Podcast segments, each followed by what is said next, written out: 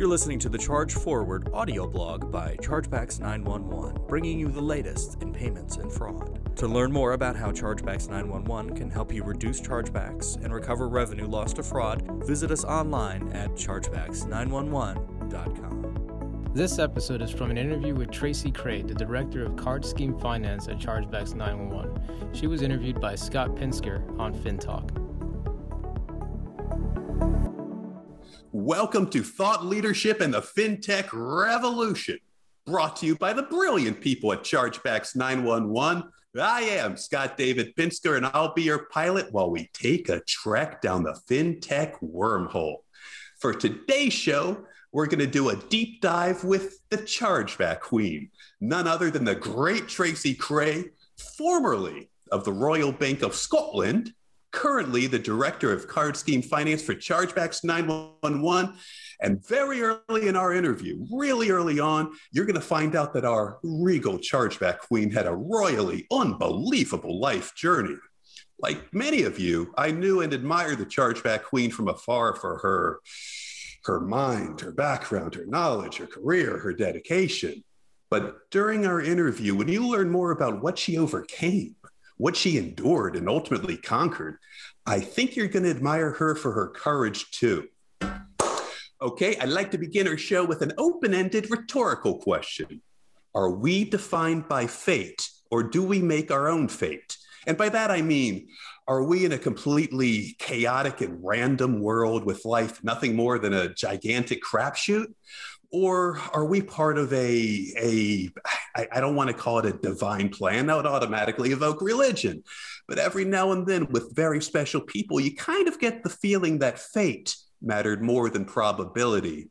Come hell or high water, one way or another, they were going to make it.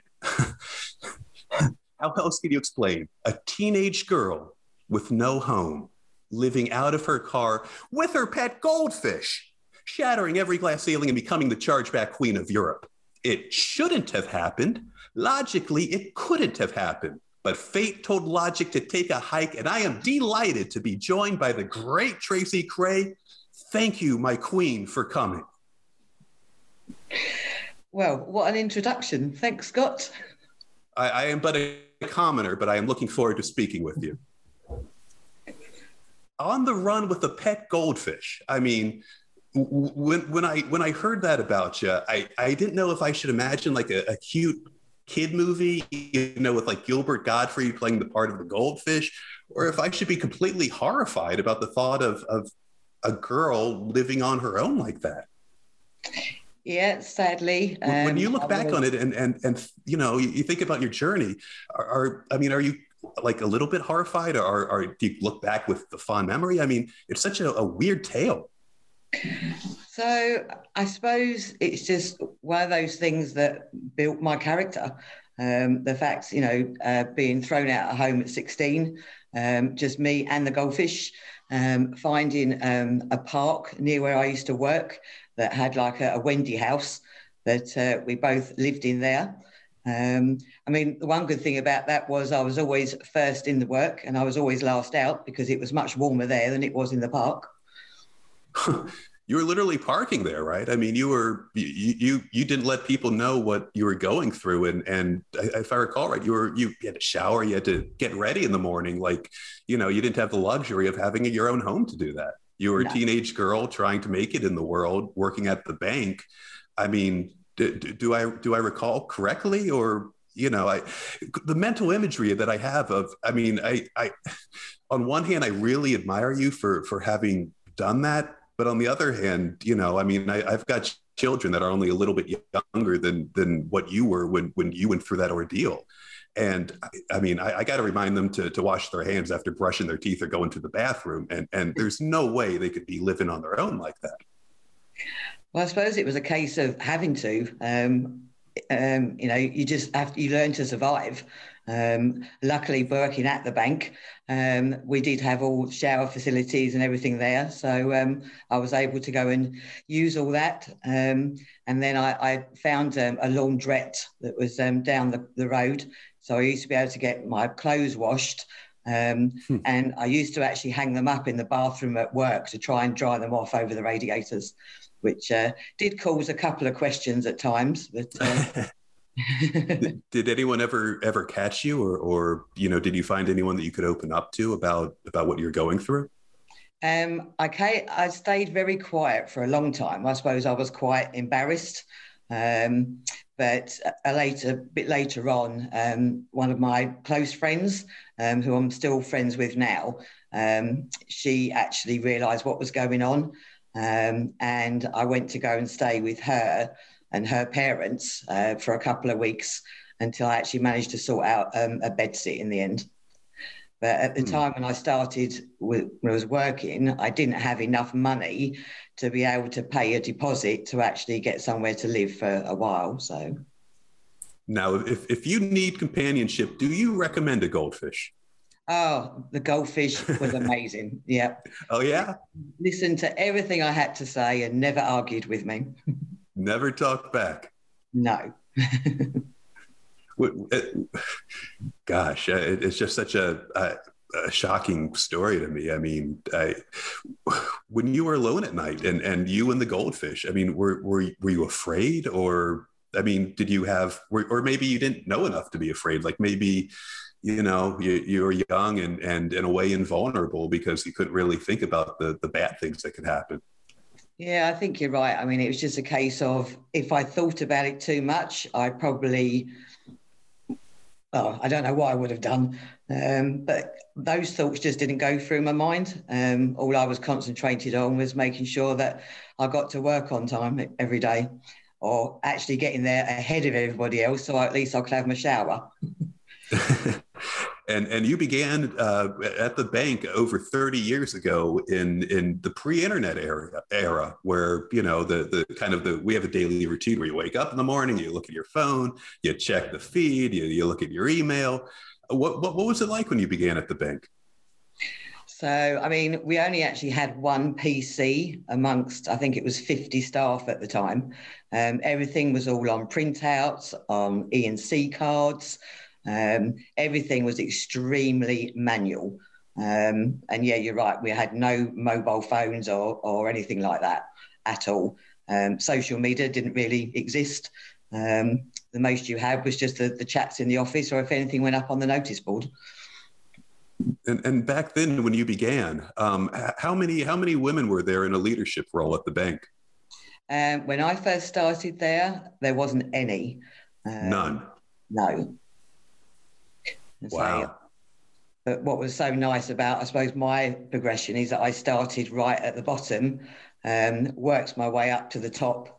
And I was always known as the homegrown manager. The fact that, you know, I hadn't come in from other areas. I'd worked my whole career actually at the bank and worked my way up doing every single job you can think of, especially within the chargebacks arena. I mean, when I first started in chargebacks, there wasn't even that sort of term as such. There wasn't the rules as we know now. There was like intra-chargeback rules for the access banks, and then you had separate rules for Visa with Barclays. And the only time you actually made reference to a rule code was if it was an international transaction. So it was much later when the actual full realm of the chargeback rules came into play. You kind of watched it develop from a more nebulous kind of idea to being this, you know, financial juggernaut that's devouring revenue and wrecking the lives of merchants. It's got to be kind of a weird growth that you got to, you know, watch from the ground up. And I would imagine that if you were in the bank and you had to do everything from, you know, popping open the drawer to getting the paper ready, to the mail, to then moving forward, and you're dealing with the spreadsheet and the numbers and having to go to the green bead on the abacus and really, you know, learn your way around it, that you have a built-in advantage over the glorified MBA crowd that I'm sure you had to compete with eventually.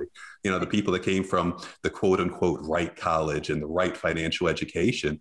And they might have the academic training, but I would imagine that there's a day-to-day reality that you're not going to pick up when you're in a room with a prof, but when you're there putting your time in, developing your trade, learning your craft every day. And you really need the job more than a lot of people might need a job, given what you overcame.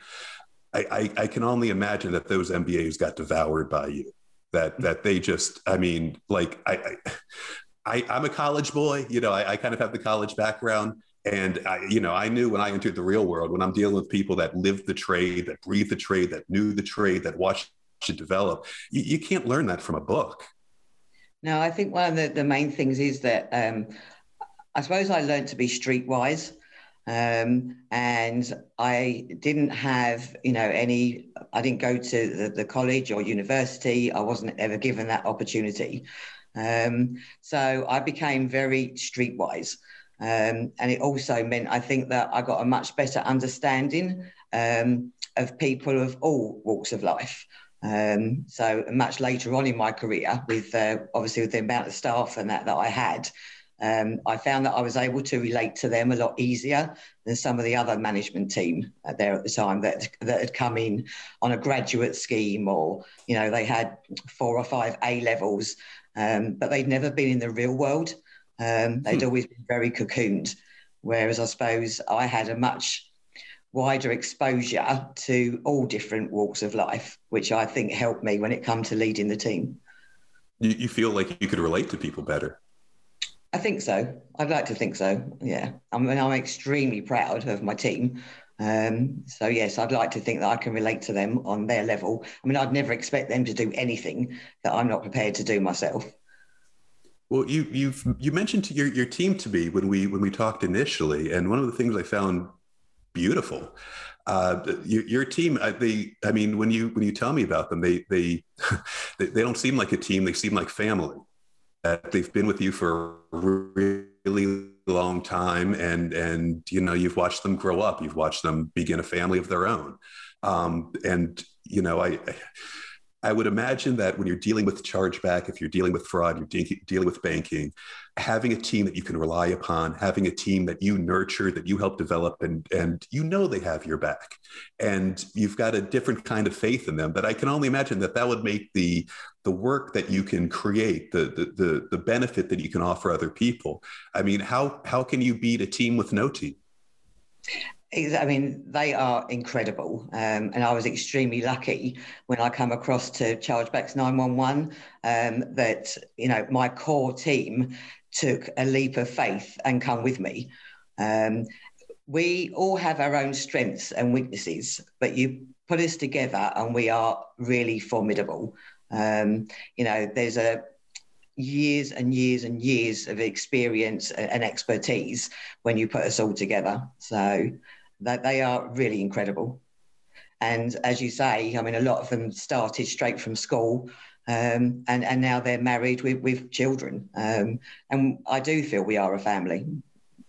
And they certainly look after me as well. No, that's really cool. And on top of it, I loved how, y'all began at the bank together and then you left together. Yeah. I mean, in today's work climate, a lot of times, you'll begin a job over here and then you move over there and you lose track of people, and they might appear on your phone on a birthday reminder on Facebook or whatever. But, you don't build that relationship, because the economy today can make it difficult to build a long-term employment built relationship. It can be tricky, but you talk about a leap of faith of them leaving with you. Maybe they didn't view it a movement of faith. Maybe they viewed it as a movement of logic that, why wouldn't we follow the Queen? She knows what she's doing, and the company might change. You might go from the Royal Bank of Scotland to Chargebacks 911, but the core work that you're doing, the information that you have in your head that you need to regurgitate and develop and fine tune and have it appropriate for whatever problem a merchant or anyone dealing with the bank might be going through. I got a feeling they probably didn't view it as a leap of faith. They viewed it as, we're following Tracy Cray because she hasn't steered us wrong yet.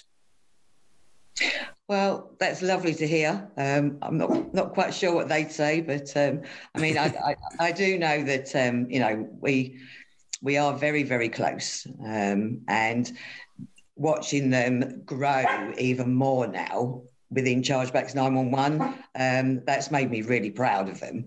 You know, the fact that they were brave enough to come with me. You know, a lot of them had been in the bank for 20 odd years, you know, and just walked out and come across with me. So it's been an amazing journey, I think, for all of us, for sure.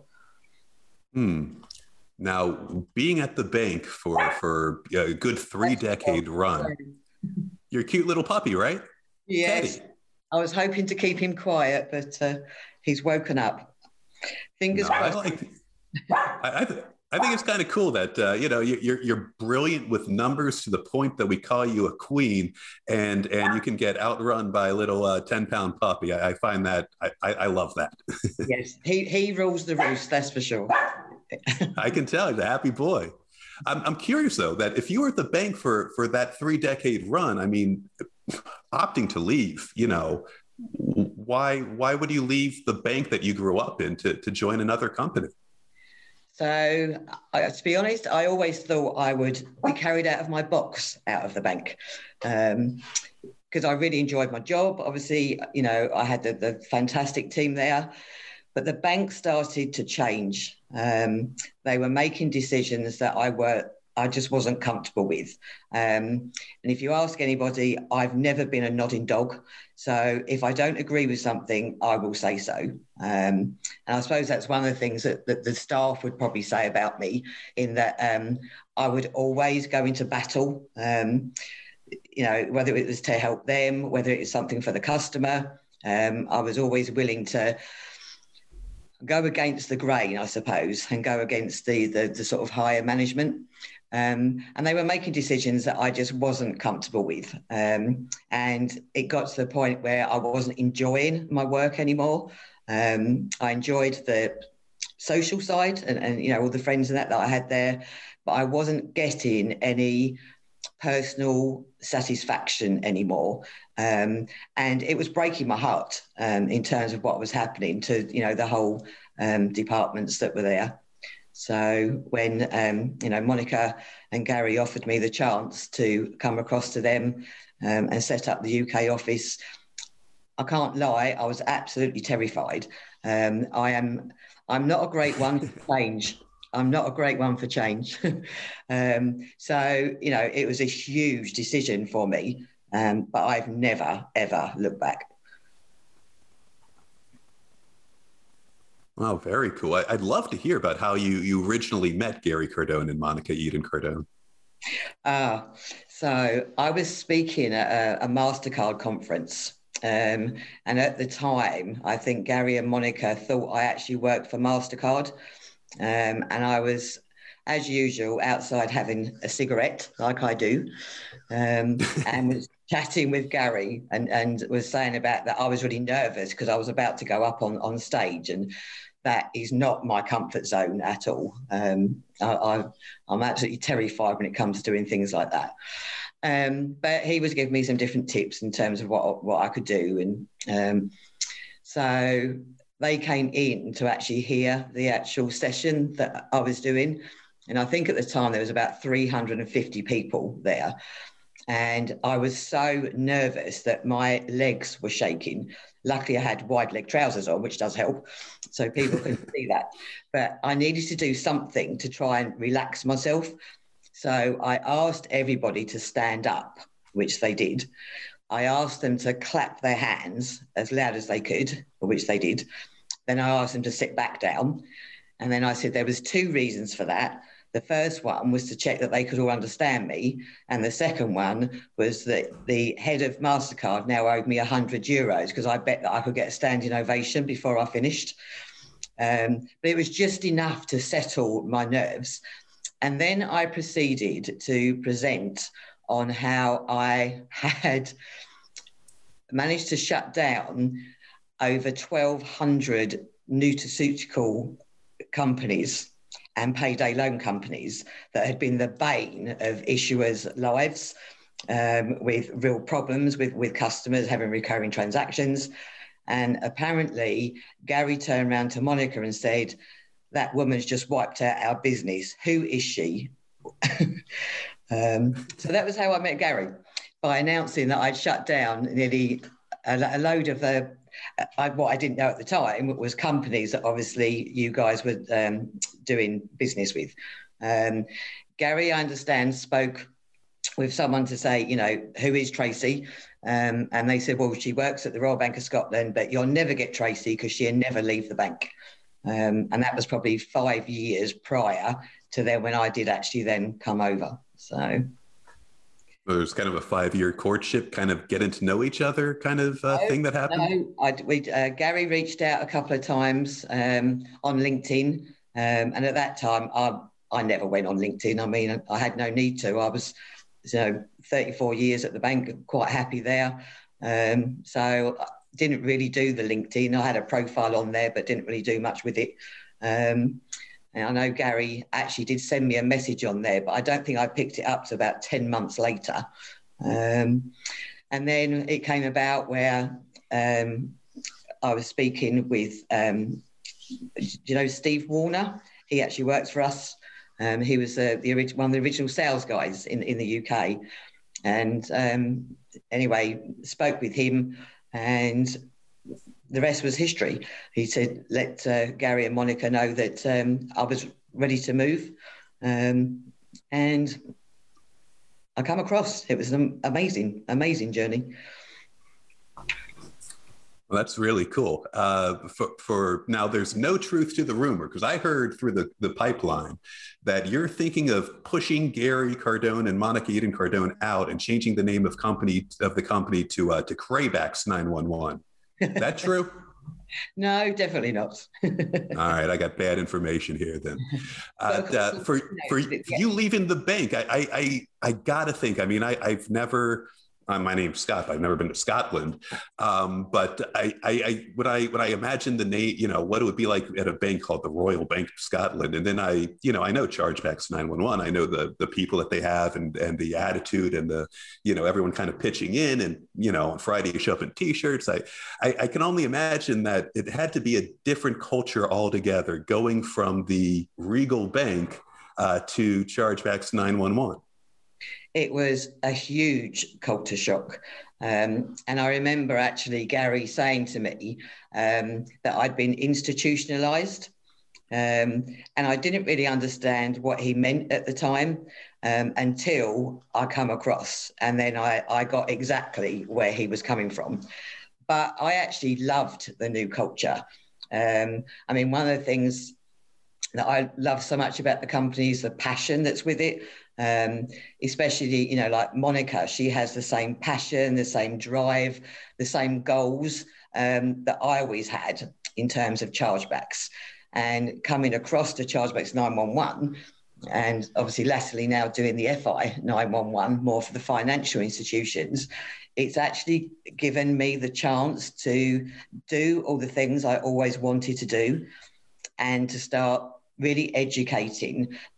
Whilst I come from the issuer environment, I wanted to do so much more and understand the merchant side of things.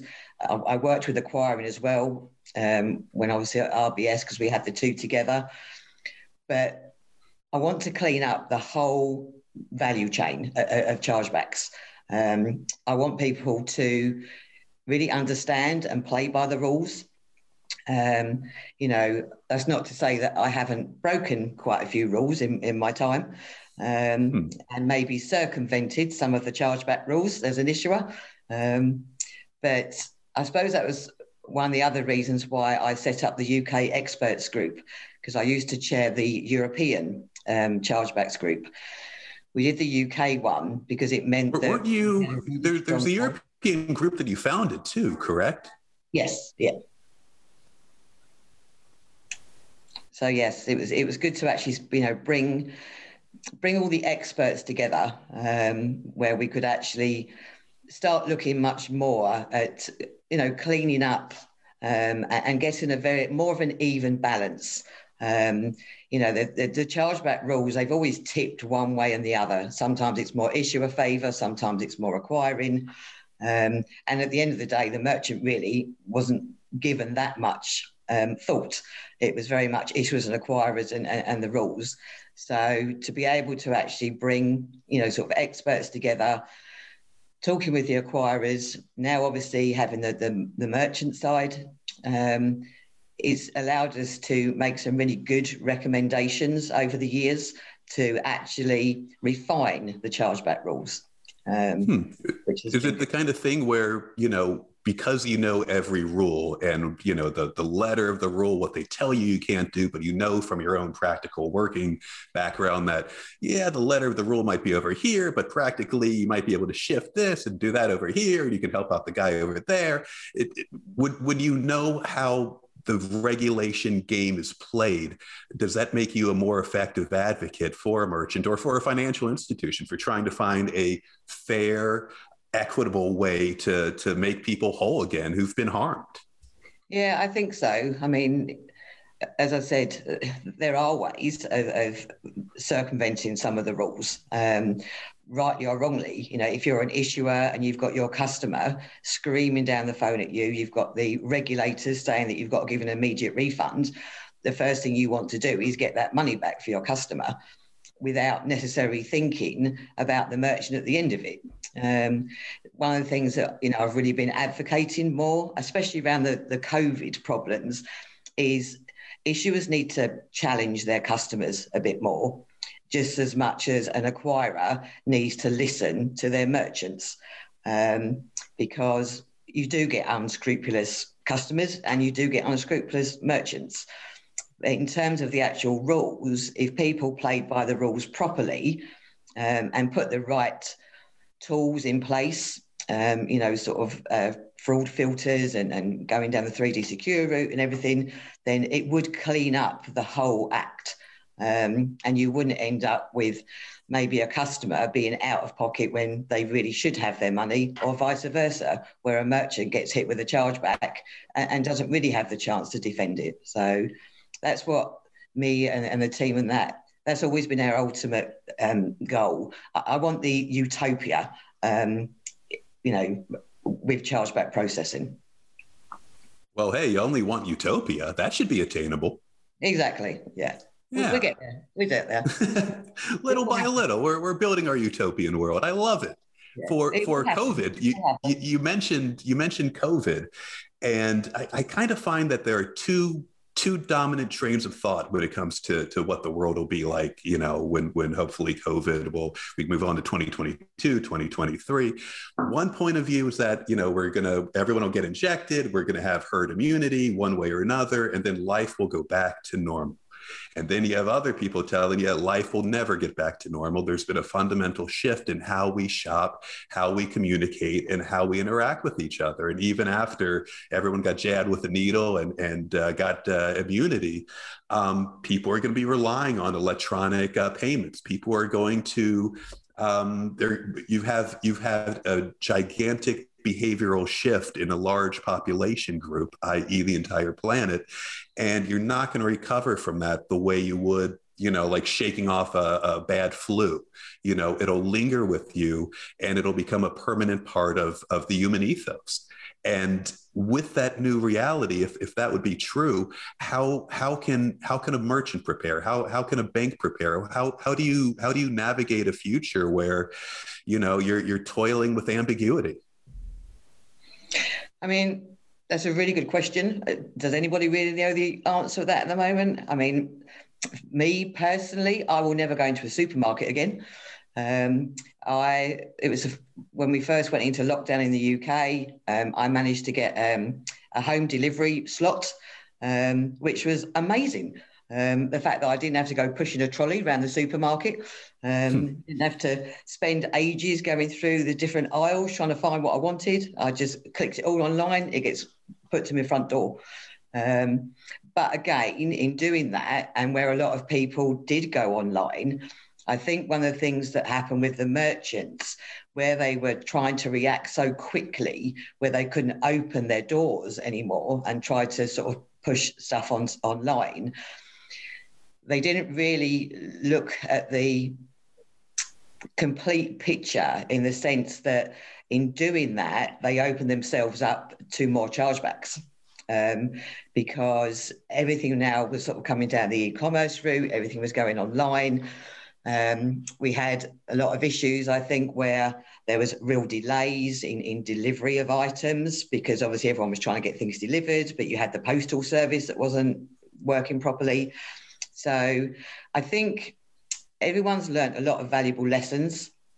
I think a lot of companies will strengthen up around their online services, because a lot of them actually did much better by going online than just having a door, you know, with the face-to-face. But it's understanding what they were opening themselves up to, rather than the initial panic of, you know, keep wanting to get sales, keep wanting to get money in. They didn't actually think about the logistics of, okay, so they can postal goods out, but they didn't actually think about the postal service or, you know, Yodel and DPD and that were struggling themselves with people off with COVID. They didn't have the drivers. And then, of course, the customer was going straight to their bank, demanding their money. They were getting a refund, but then a couple of weeks later, the goods were then being delivered. So, you know, merchants, they reacted very quick, but I don't think a lot of them thought long-term in what it might then mean to them. And this is where I think, again, where the acquirers maybe could have been a bit more helpful and had more conversations with merchants, let them know what they potentially could be letting themselves open for. And then it goes back to the issuers as well. The issuers should have done hopefully a bit more with the customer, bearing in mind that everyone potentially was having to work from home. I think the issuers could have done a bit more with the customers, explaining to them that there probably would be delays. And, you know, and really, would they wait a couple more weeks before the chargeback being raised? So everybody started to panic. I think that was the problem. Everyone was panicking. Those that lost their jobs and obviously, you know, was trying to get money back. So where they had ordered things, they were then trying to, you know, get that money back. So it's been tough, I think, all round. I don't think the world will go back to complete normality. I think there will be much more a sense of understanding everyone's needs, I think. Everybody, I think, was different when it comes to the COVID. I mean, I live on my own anyway, so being in lockdown, I didn't find that difficult at all. In fact, I thoroughly enjoyed it, if I'm honest. I've spent more time with the dog, and I've got a horse as well, so it meant I could actually do him in daylight rather than not getting down there till sort of 8 o'clock at night in the dark. But then you've got a lot of other people who found it very, very difficult, you know, not being able to interact and see people and meet with people and have that normal sort of interaction. And I think the same has happened with customers and merchants. So I think that the merchants and the customers, they need to get their relationships back and start understanding each other's needs more, rather than just focusing on themselves in their own nuclear and what they needed at that time.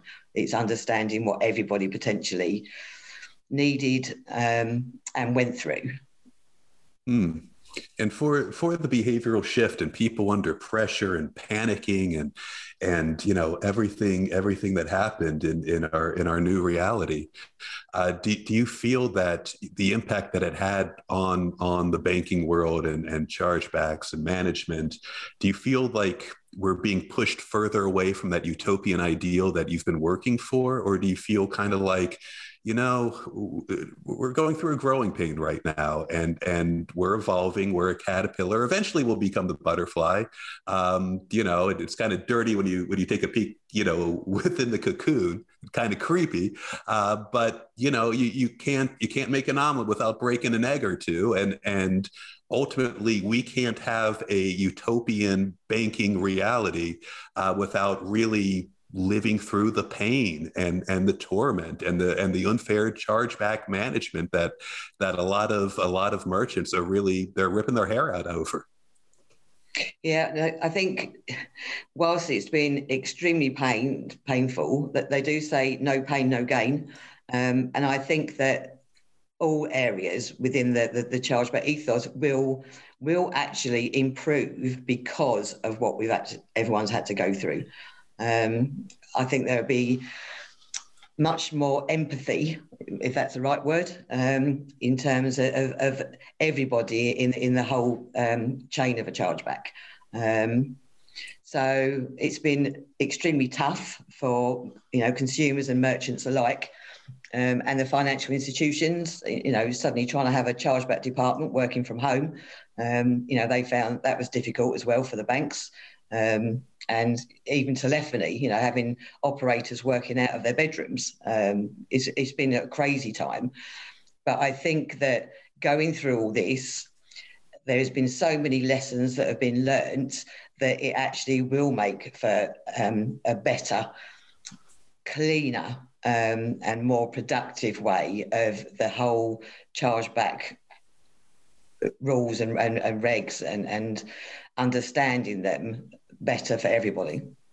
Well, you mentioned empathy. Do you feel that compassion might be more of a driving metric than maybe in the pre-COVID world? I would like to think so. There's always been such a focus, I think, and often too much focus on the consumer. And it's certainly in the UK, you've got sort of like Witch and the Trade Standards Office and all that type of thing. They're very much geared up towards the consumer and not the merchant. And I think that this has widened people's horizons and eyes, and they've listened more to see that, there's a lot of pain points that merchants have really gone through. And it isn't just the customer that suffers. And if I'm a merchant and I'm in pain, I can turn to you and you'll take care of me. Your team, your knowledge, your background, everything you've learned and endured and overcame. I get to benefit from all that, right? Absolutely. Yeah. I mean, I'm lucky in the sense of I've worked very much in the issuing side, the acquiring side, and the merchant side. So I can see the whole holistic view of all the pain points from everyone's perspective, which is from the totality of it. Yeah. Now, before we wrap up everything, I got to go back to the goldfish, because I know that I don't want to say you graduated from a goldfish. That would be unkind to goldfish, and I don't need the goldfish lobby coming after me, all right? I don't want that. But you've gone from a goldfish to a dog, and what do you have? You have a pony or a horse? What? Yeah, I mean, you're... I have a horse now as well, yeah. So he's such a character, though. I mean, a real character. He's my escapism, my absolute escapism. And luckily, he's actually better behaved than what the dog is, actually. So, do you ride what's the name of the horse? So his name is Rocky. Rocky. Which gets shortened to Rocks. But his actual proper passported name is Ellis Prince Charming. So wow. I finally got my Prince Charming after all these years. Well, you are a queen. You should have your Prince Charming, right? I mean, it'd be like by royal fiat. Yes, yes. But no, it's lovely because where I live, it's very much out in the country. I get to ride along the sea wall and on the beach and all through the tracks. And we've got sort of quite a lot of wooded area around here as well. So, yeah, it's lovely. That is my escapism. And to be fair, normally that's where I come up with normally the best of my ideas when I'm actually out riding. when you're, well, I'm in America, and when we imagine people in Europe, we all figure you're riding a pony and battling a dragon and, everything's around that way it was in 1455. But when you're riding Rocky, do you ever let your mind wander to reimagining, being at night in your car and your goldfish in the car seat next to you and thinking about, what a wild ride you had? To be honest, no. I think I'm very much one of these people that I never look back. So what's done's done. Hopefully, if I can learn a lesson from it, all well and good. But I never dwell on the past. So, I mean, example, if I have an argument, as long as I've said what I wanted to say, I never go back on it, ever. I would never go back to it. And sometimes, I suppose I get frustrated that other people carry on something for far too long. And I can't understand why they're still cross with me when, as far as I'm concerned, you know, I've said what I had to say and we just move on. So in answer to your question, no, I don't never really think back on those times. I think they made me who I am today. They certainly shaped a lot of my decisions later on in life. So, no, I'm not one to look back. I prefer to look forward. Although I did mention before, I'm not that great with change. And everyone will tell you that.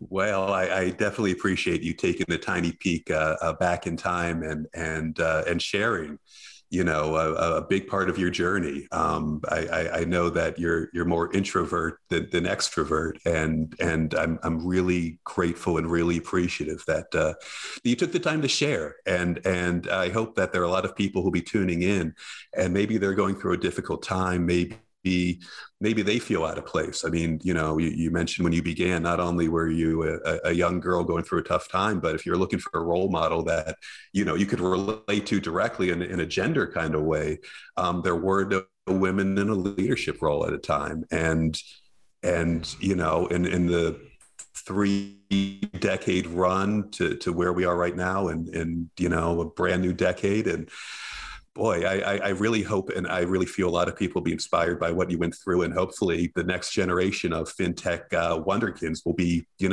be riding our wake, and they'll be looking back and go, you know what, we owe it all to the Chargeback Queen. Well, they need to get off. By the way, my dog's snoring in the background. I'm trying to kick his leg to get him to go. I don't want you to think that it's my body making that noise, that low vibration. I got a sleeping dog on the floor. I figured with your dog, I should bring my dog up here too. And, you know, they could do a little canine camaraderie, but Tracy, thank you very much for coming. We really appreciate it. And I want to thank everyone for tuning in. Thank you for tuning in to Thought Leadership and the FinTech Revolution. We hope you enjoyed our trek down the FinTech wormhole. We'll be back in 1 month and maybe even before that. Now, go make money, everybody.